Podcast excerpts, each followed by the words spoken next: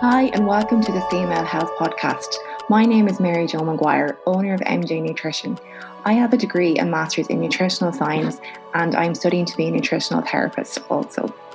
I work with women every day who want to lose weight, improve their relationship with food, hack their hormones, regulate their cycle, restore their periods, learn about nutrition for hormonal balance, help women come off the pill, and lots more. This podcast will be a place to talk about all things female health related, from periods, the pill, weight loss, diets, fertility, acne, PMS, and lots, lots more.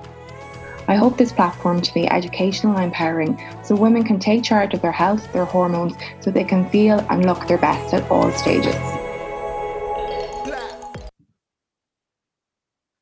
Hi, and welcome to the Female Health Podcast. I'm your host, Mary Jo, and today I am joined by the brilliant Brian Keane. So, most of you probably already know Brian, uh, but for those of you who don't, he is an online fitness coach, entrepreneur, author, and the host of the Brian Keane Fitness Podcast. Uh, and I suppose an all round fountain of knowledge when it comes to education around fitness, health, and fat loss. So, yeah, I am so grateful to have you here today, Brian. Thank you so much for coming on, and welcome to the podcast. My pleasure, MJ. I am really looking forward to having a proper chat. I know we we've reorganized a couple of times, so I'm really looking forward to having a talk. Absolutely, same same as. So, um, yeah, like basically, what I wanted to kind of get you on for really today is, as obviously the name of the podcast, my own podcast, the Female Health Podcast. I want to chat with you on your approach at working with uh, women around fat loss, health, and nutrition, I suppose, and what's your approach with them? And I suppose I know you work with both males and females. Do you think, or do you have a different approach, or do you think there is a different approach needed when it comes to working with uh, females around fat loss?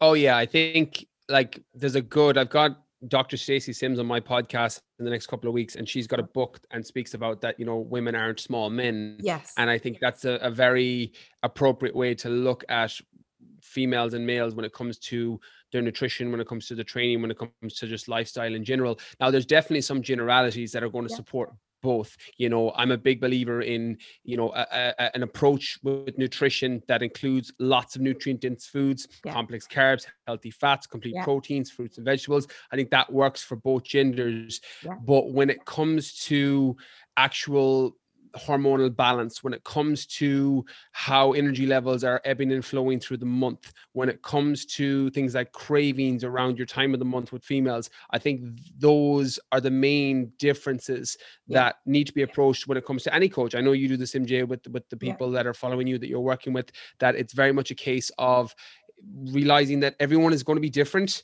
not yeah. all guys are the same not all yeah. girls are the same guys and girls are different from one another and yeah. then using some of the general principles that we can get into alongside specific tactics based on how your body responds. So, for example, you know, if you have a female who gets really bad cravings every month, some don't. Like I've worked with yeah. females in the past who have no issues. Their yeah. energy levels plummet, so we'll back off in their training, but they'll be like, "Well, my cravings are fine." Where I'll have others who are like, "I'll sell my firstborn for a chocolate yeah. bar," you know, a, a, week before my period. So you're you're taking different approaches based on the individual, but of course, there's going to be generalities that people can apply. So if you're listening to this podcast, you can go and do it straight away and then obviously some of the things yeah. we'll touch on, they might be very contextual to you. You're like, oh, I'm actually like that. Yeah. I'll apply or, or, or, try this trick here. Uh, so yeah, that, to answer your question, I think it's a different approach that's needed. Yeah, absolutely. And it's like that. Every single one of us are completely individual and there's no one size fits all when it comes to nutrition. So yeah, it's about applying the general principles and then kind of getting to know your own client, I suppose, and figuring out what they need as is, um, in specific areas.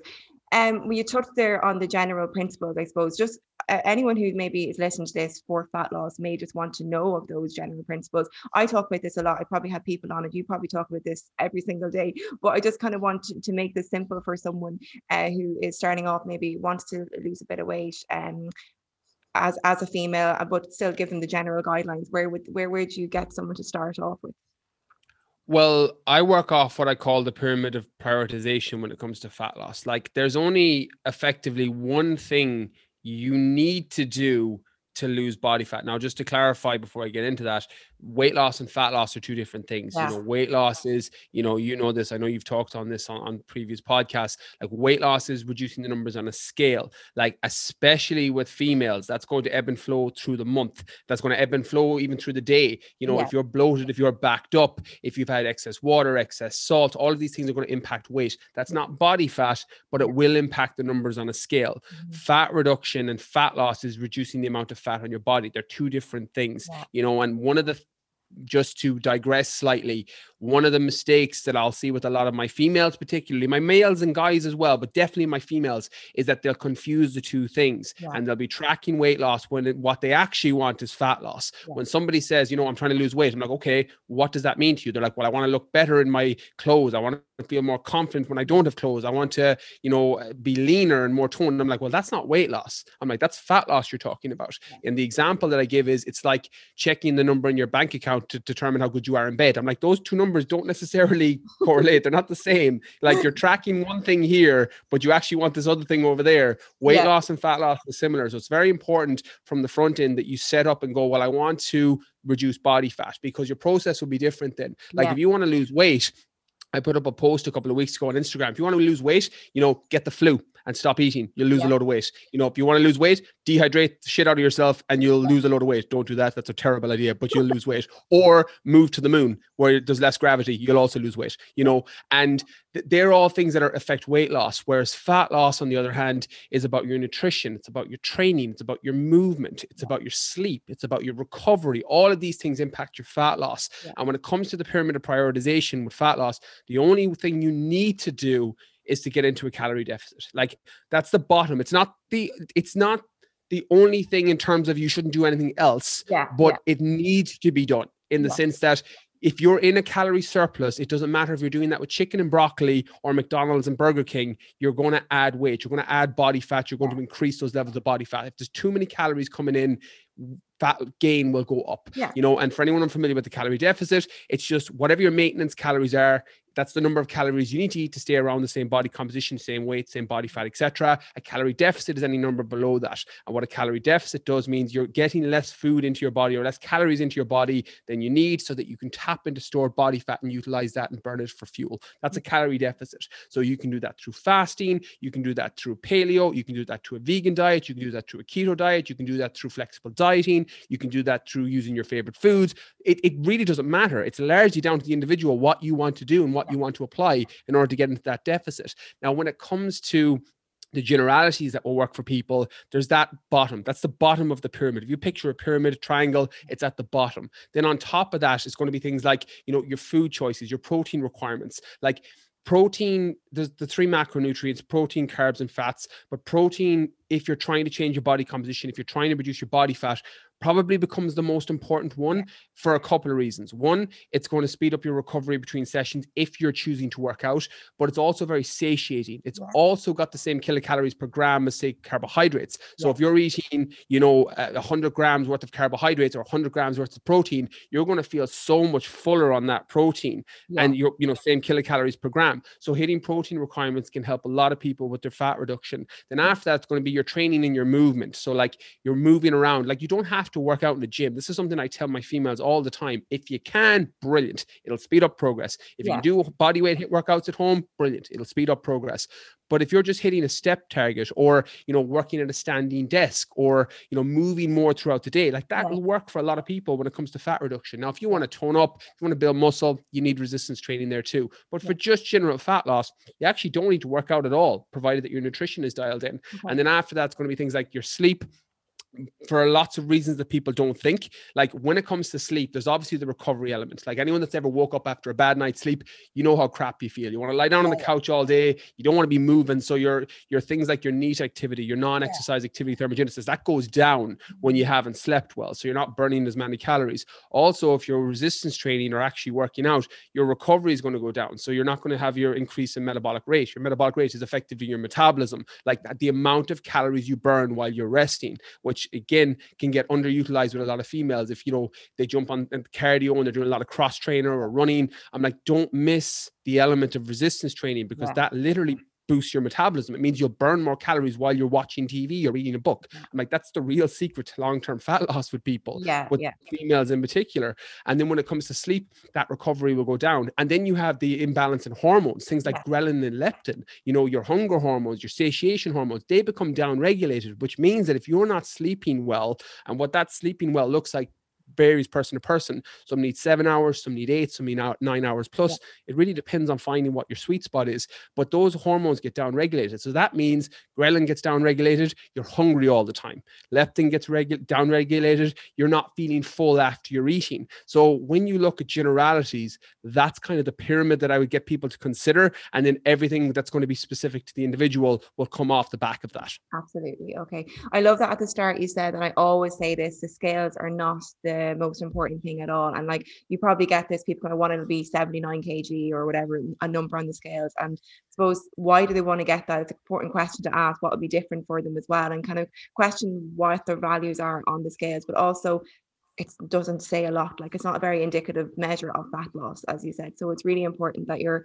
you're explaining that well. So that's I think you've cleared that up very well. But just then- just with that, MJ, just because you made a great point there, and sorry to cut across you, but just uh, to piggyback on what you said, like you don't go into a dress store and say you can wear this if you're 60 kilos. Like th- that's not that's not what clothing does. And I think that can be really useful in terms of a mindset shift towards not focusing on the weight on the scale. Sorry, I didn't mean to cut across, but just Not you gave all. me that And and I literally point. said that to one of my clients just yesterday. You don't go into a shop looking for that. And, you know, I suppose asking the question, what would be different for you if you are 79 kg? Like if they're still like a same dress size or whatever, but like they, we know you can come down and be smaller, but still be the same number on the scales. And that's what happens when you do, I suppose, more resistance training and do tone up alongside your fat loss journey. Uh, there's so many things you said there that I want to touch in on. Um, one of the questions was, and you definitely kind of covered it, but when it comes to women or even men, whatever, in general, doing exercise, um, like what's your thoughts? And I know obviously you touched on resistance training being really important and I'm a huge advocate for females doing resistance training. What about like other exercise like running? Do you think girls need to run to lose weight? I know you do cover that a bit on your on your feed sometimes. What's your thoughts on that running for fat loss?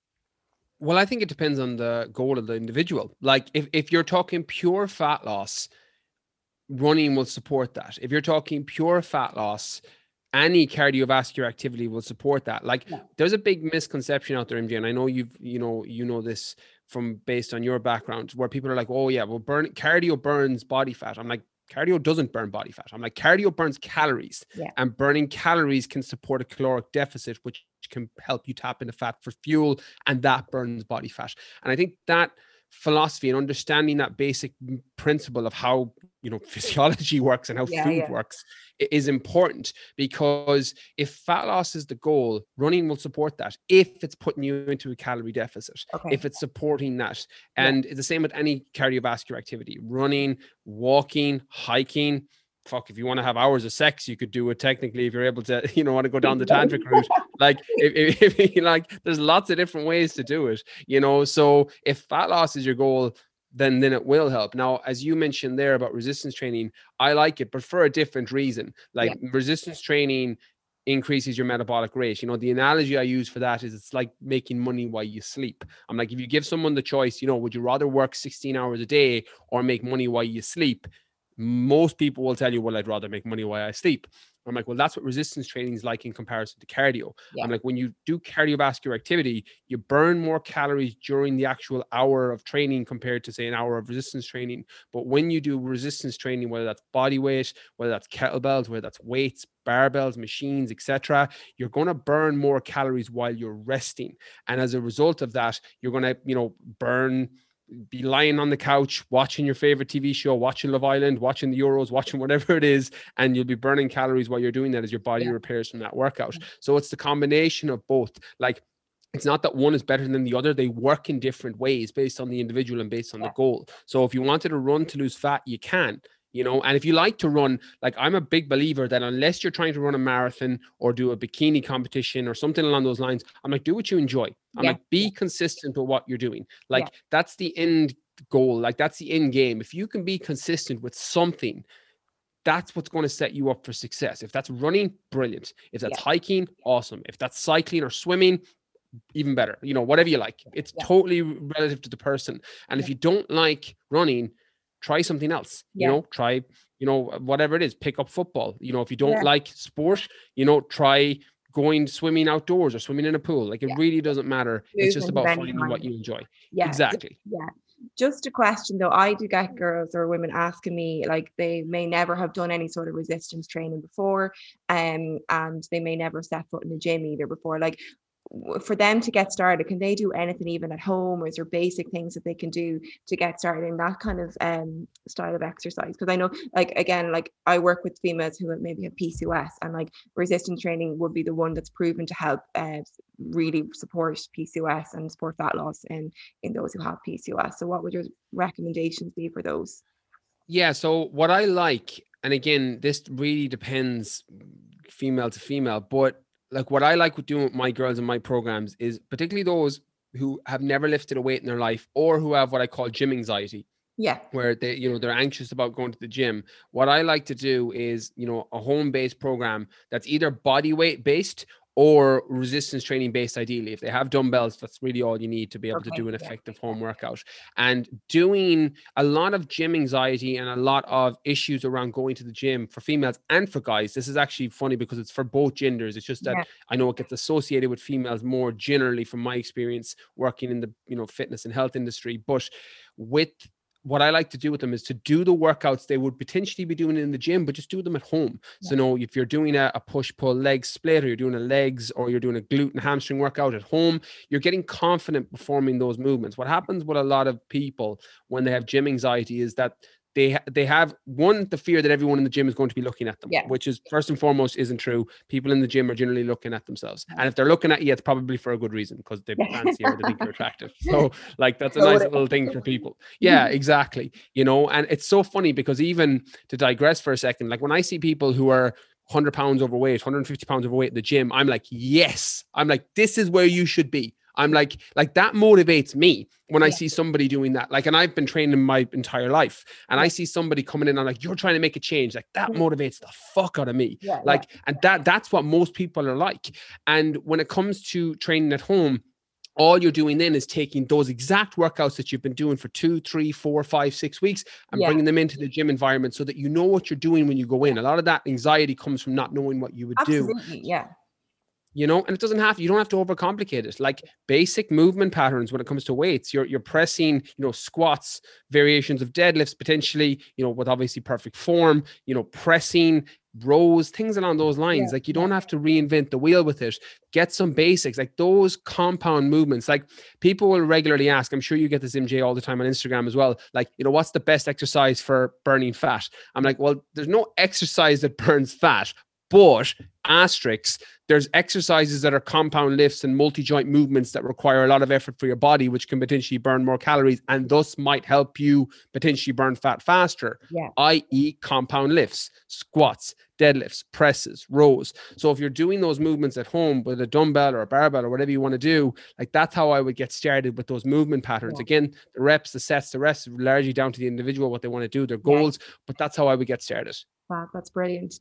Um, no, that's really, really helpful. And I think it's so true about the gym anxiety. It's just like no one's looking at you, and if they are, it's for a good reason. So just go with Mm. that. And yeah, yeah everyone exactly just focus on themselves really, and they think people are looking at them. But anyway, um, with I want to go back there right now to nutrition. And at the very start, you said you focus a lot on like nutrient dense food. So obviously, at the very you said in calorie deficit is really important. But how do you help then? Um, I'm going to go bring this in context of females and get a nutrient dense diet because obviously they really need their complex starchy carbohydrates and they need their um healthy fats for um their hormones and stuff. So do you find that it's um you have to really uh, help them or educate them around how to get nutrient dense diet within a calorie deficit. How do you work with that? Uh, or what's your kind of guidelines around that? It depends on the individual. So I've worked with beginners who I don't work off, I don't educate them on macros or anything along those lines to get started. Like all I give them in the beginning is some principles to stick to. Yeah. I'm like, right, make sure you get some protein in your major yeah. meals. And here are some foods to kind of try and minimize potentially. And here are some foods to try and, you know, get as most as you can.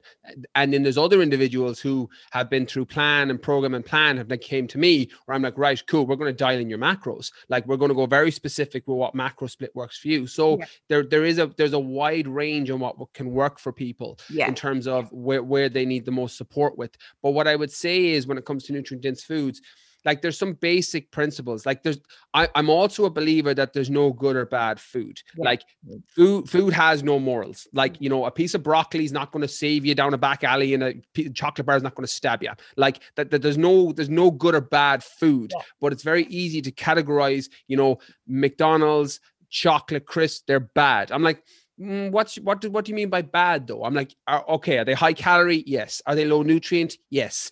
But if you're eating one of them and that's helping you stay on plan with a good quality nutrient dense calorie intake for the rest of the day.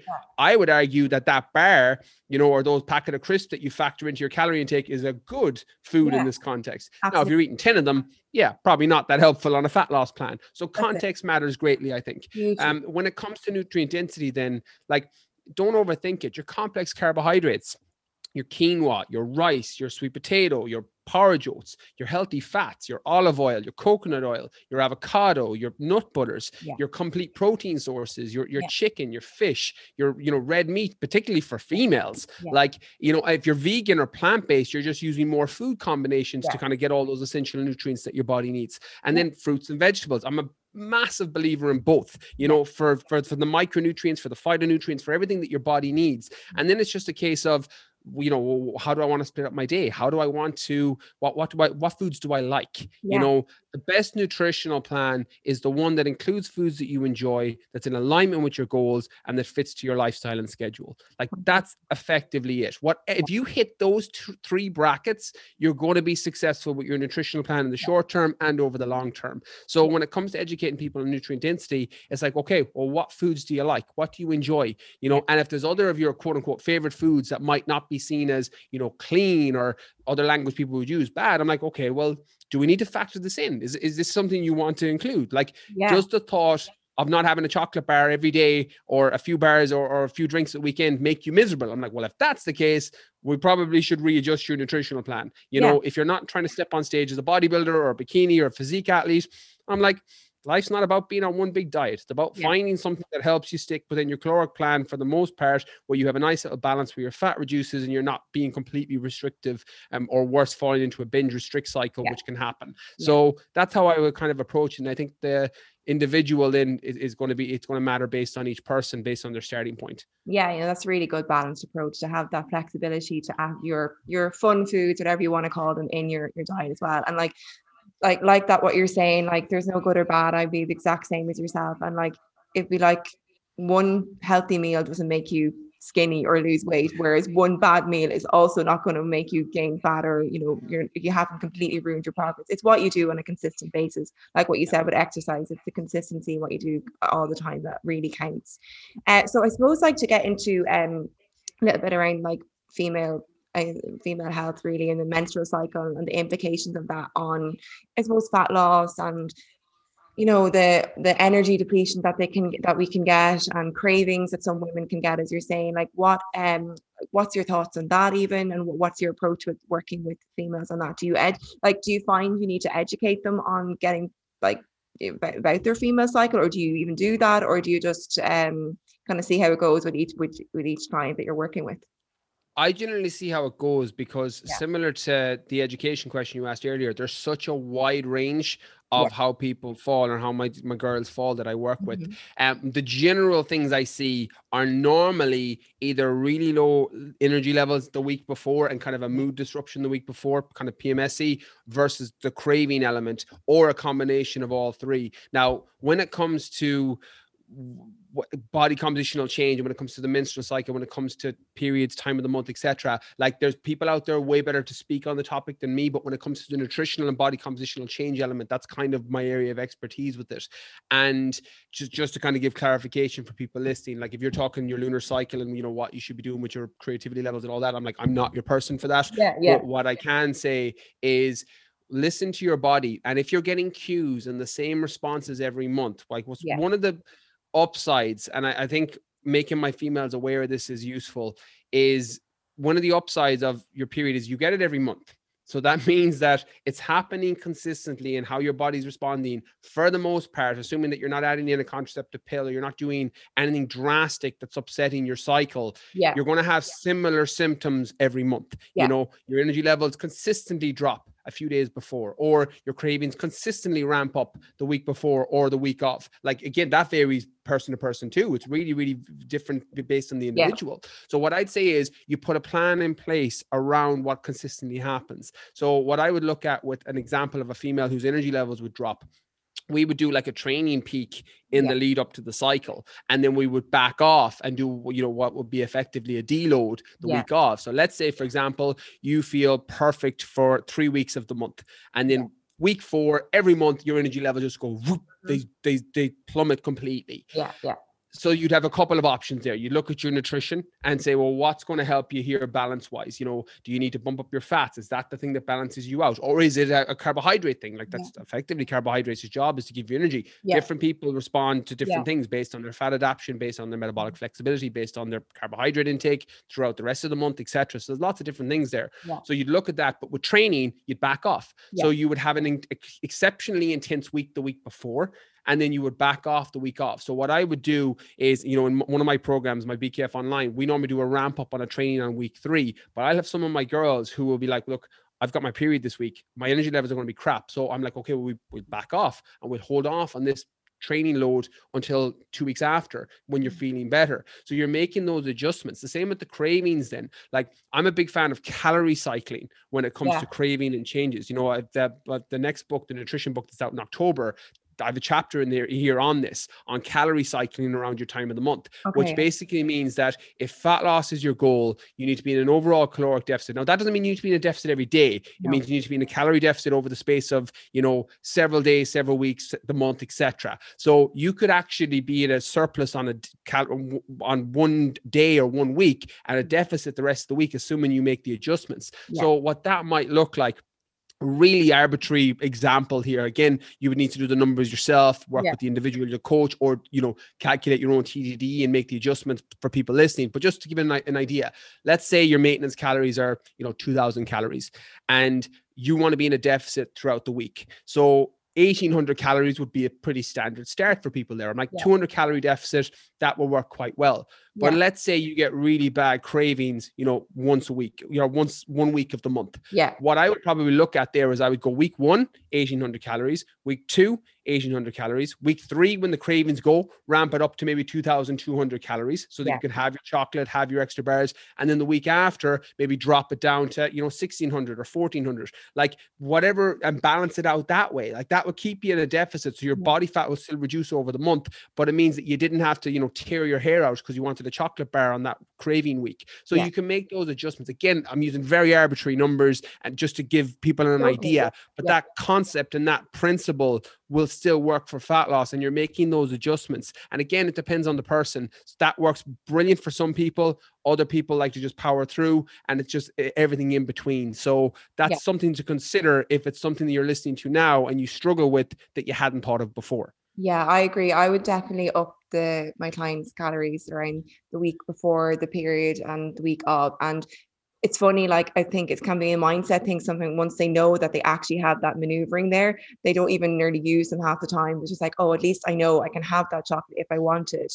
But like they may not actually have it. Because a lot of the time, like I do agree that there is cravings. It's a natural thing that occurs due to the rev up in progesterone, your hormones are fluctuating. It is, and some women really get them.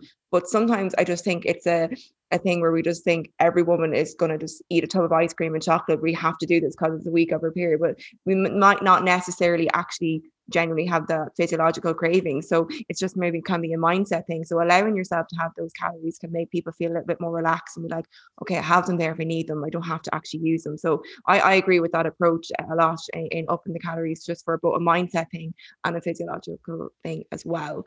Um but yeah like as well as you were saying there body compositional changes around the the time of the month too. Do you like uh, you could be looking really lean and trim first two weeks of the month of your cycle and then you come to the, the latter week and you know yourself you got more fluid retention and bloating like so this happens a lot with girls and women that they just kind of think that it's it's fat gain again. Again you kind of touched on this but again what's your thoughts on that and uh, helping do you help girls talk about that or work with them on that? Or is that something that you yeah. A hundred percent. Like that that that's the high end of education yeah. on weight loss versus fat loss. Like that's something i will spend a lot of time with some of my girls because what happens from my experience and i've a long time in this game working with people is when girls time of the month comes and they're starting to see in their photos or their body or their jeans are tighter that you know they feel like they've regressed massively and then they press the fuck it button completely and they're like oh i'm just going to eat whatever i'm not going to bother. It's not working. And yeah. i'm like hold on now. I was like this is weight gain. I'm like this is hormonal. This is fluid retention. This is all these things going on in your body physiologically that are impacting the way that you look this week. Yeah. i'm like that eh, I think that and understanding that. So, like, I'm a believer now. It depends on what you're using as your tracking metrics. I like photos. I'm a big believer, big fan of photos. They really generally don't lie. How your clothes are fitting on another one, yeah. you know. But but you have to take a wide angle view on that. You know, it's the same as watching your hair grow. Like, you don't want see your hair growing every day, but if you look at it from the space of a month or two months, it's very noticeable if your hair is growing or not. And body composition is very similar especially with females around their time of the month. Because if you look at your week one photo, you look at your week three photo, and you're like, oh my God, I've gone back so much, but you've had your period or your PMSy that week, particularly, you're going to have a, a change in those photos. But give yourself another week, give it another two weeks, another three weeks, and then compare them, and you'll be able to gauge it better. So it's an expectation, aligning the expectations that look, your body's not going to look a certain way all the time, especially if you're somebody whose body responds in a very I won't say negative way. That's a really poor way to put it. It responds in a in in a hormonal way. Yeah. Because some are some are better than others. Like some females are totally fine. Some get, you know, sore boobs, they, yeah. they'll they'll be a bit moody, but they actually don't get that bloated, they don't get yeah. that some are some are fine. Whereas others like they just they swell. Like if they've got a history of, you know, IBS or leaky gut and then their period comes, like it tends to get so much worse. So th- there's lots of different moving parts here, but education is really key. And then taking kind of a wide angle, you know, 3,500 air view, bird's eye view on your progress over time and realize that you're not going to progress or seemingly progress every single day or every single week. It's yeah. about what you're doing consistently over time. Now, with that being said, if you're not progressing for whatever reason and you've got six weeks running it, you have feedback that what you're doing isn't working. So it's not a period thing, it's not a time of the month, it's not a menstrual cycle thing, it's yeah. a process problem. You yeah. have an issue with your calories, with your movement, you're not yeah. burning as many calories as you think, you've miscalculated how many what it takes to get into a deficit. That's feedback. So I think it's it's understanding that, but taking a wide angle view on it is always going to be the most important thing. Yeah. Because you're going to have those fluctuations week to week. 100%. And I suppose there's not much point, I think, anyway. I don't know what your thoughts are in this, in weighing, like looking at your. I say obviously you're not say if you are using the scales for example uh, and you're getting like a an average across the week every week uh, so you weigh yourself every morning and you get an average but if you're weight using that average from say the week of your period and then the week before. There's not much point in comparing those weeks is there? I think it's it's i believe it's probably better to compare say the month before like and that would be a more accurate uh, indicator if there was a change there. So like what was your week for like or your period week like uh, the month before in terms of the scale weight and then the scale weight then a month later? Do you get what i mean? I think that would be more an 100%. accurate way yeah it, it's instead Yeah. because the week you're going to be different numbers on the scales as we know a lot anyway but like in any given month with, with your period it is most likely going to go up just with you know you're obviously your even your uterus is bigger do you know what i mean because you've got more uh, storage there basically you're holding blood there so that's bigger you're holding on to more water so you're just naturally going to be a little bit bigger on the scales at that month and I think it's so so important like you do to educate females on that and let them know it's nothing to be nothing to be really overly concerned about. It's not fat. You haven't done any damage or done regressed at all. It's just a natural process, part of the female anatomy, basically. Yeah, uh, perfectly said. yeah, yeah. Um, I suppose like now, like we've kind of really touched in on most things in relation to female fat that I really wanted to cover with yourself. Um, anything else you want to touch on in relation to female fat loss? Or do you think you probably covered everything you'd normally say? Would have you? I, yes, the only other thing I'd say is, and this isn't to, this is across the board to both genders or you know gender fluid, however many genders or pronouns you want to put on it. It's 2021, so I've got to be Yeah. careful what I say. But when it comes to females, one other thing that I'm always wary of is be very mindful where you're getting your information from. Now, I think people listening to your podcast, MJ, that's not going to be an issue. People who listen to my podcast, not going to be a problem because there's a lot of noise out there that confuses people when it comes to basic nutrition.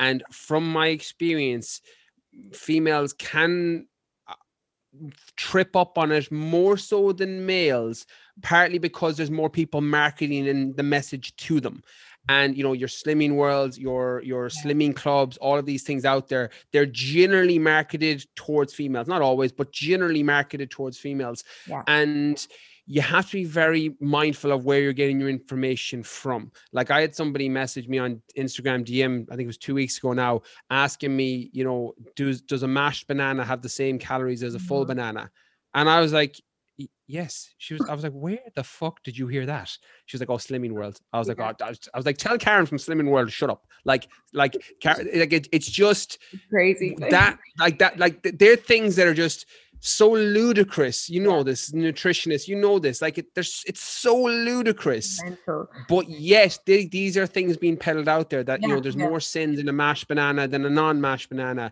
you Yeah. know there's the, the the the calories change when you blend the food versus they don't i'm like know, I was like the blood. I was like the fiber breaks down. The blood sugar may have an impact, but the calories don't change. yeah, I'm yeah. like they're basic nutritional principles in education that it's very important that people understand. You don't have to go into the weeds with it. You don't need to know the chemical makeup of a sweet potato, but Mm. it is worth knowing that a mashed banana and a full banana have the same amount of calories based on the size of it. I like know. And that misinformation can confuse people and that's why it frustrates me so much because that's confusion confusing and frustrating if you're somebody who's trying to hit a specific goal with fat loss or body composition change and you're doing what you think is right and not getting the results that's such an incredibly frustrating place Yeah. to be yeah. and you can minimize or guard against that by consuming the right information online so i just wanted to add that because i think it's, Yeah, it's definitely in the the age we're in it's an important message for people both genders but just female specific in this case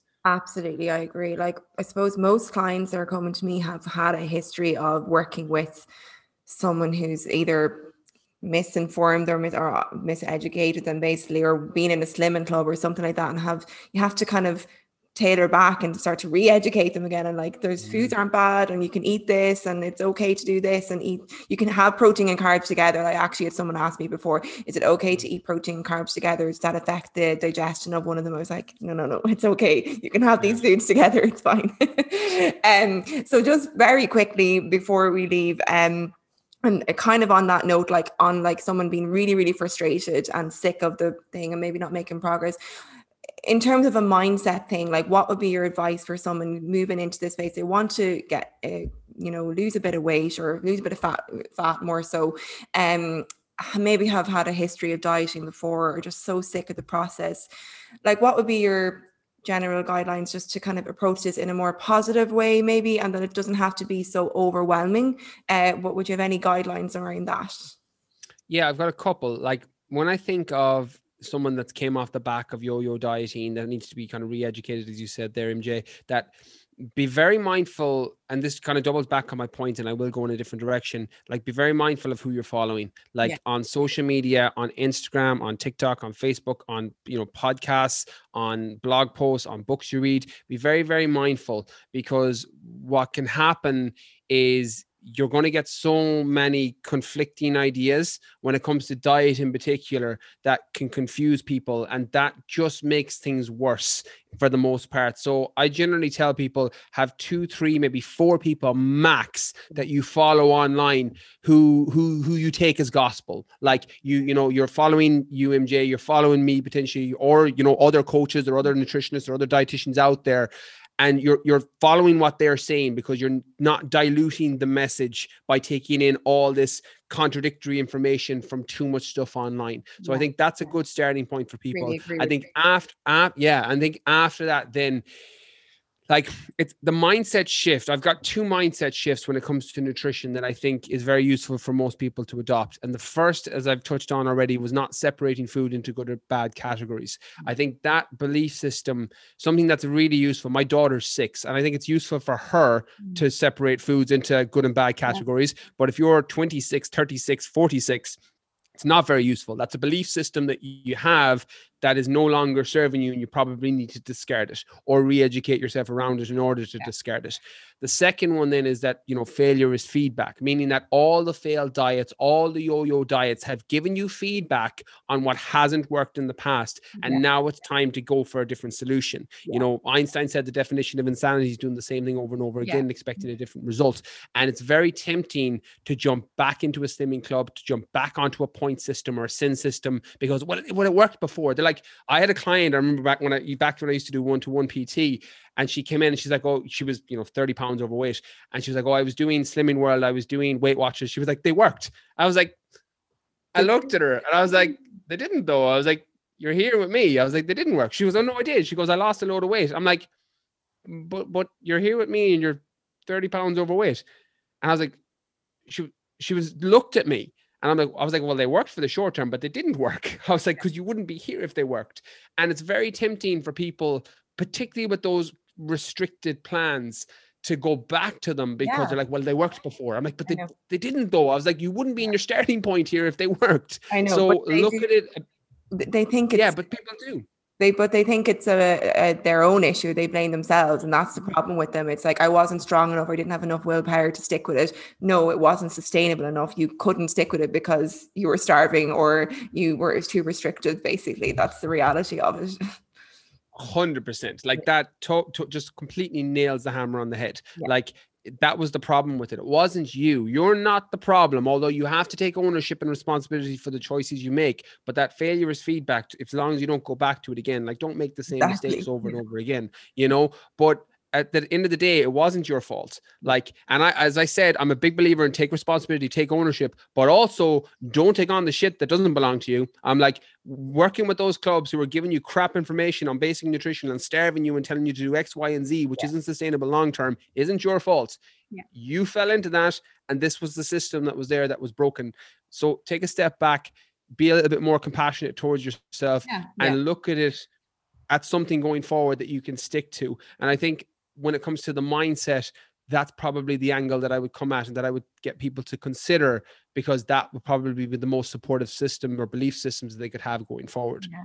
Like this is something that you want to do for the the rest of your life. You don't have to be in a calorie deficit for the rest of your life, but you want to be a certain weight that's you know healthy and a good body composition for the rest of your life. It shouldn't be so overwhelming and restricted like we want to be able to get through every single day like with a bit of fun and joy as well and have the things that we like and not be so overwhelmed with uh, like this off like cr- incredibly awful information that you get from these places at times. But anyway i think that um, you've really summed that up very well and everything in, in general. Um, i think this is going to really be helpful for um, obviously females who want to i wanted to get you on to really talk about fat loss and i think you did really well to help someone who's starting off with general guidelines, it's so, so important to touch on those, whether male or female anyway. And uh, you touch on the nutritional density, adding that in and making sure that you have a good diet as well and not neglecting that. And then obviously the importance of the scale weight and things like that. I think that's always a really important thing to touch on as well when it comes to fat loss, not to focus primarily on that. Um, but yeah, everything really uh, has been really well explained. And I think women are going to get a lot from this in relation to cravings, their cycle, uh, how the weight fluctuates at different times of the month. So really, really helpful, I think, for um for girls out there. But I think that's everything I wanted to cover with you. Uh, I thank you so much, Brian, for coming on. I, uh, it's been a really, really very informative podcast. Um, anything else you want to add? Final note? no, no, that's everything. Yeah. MJ, keep spreading the awesome message for people. I've had a blast coming on. Thank you so much. Um, and I think it's so valuable for people listening that they're consuming good information very like much. what you're putting out there. So keep doing what you're doing. Likewise. Thank you again. I'll chat to you soon. Thanks everyone Bye. for listening. Bye.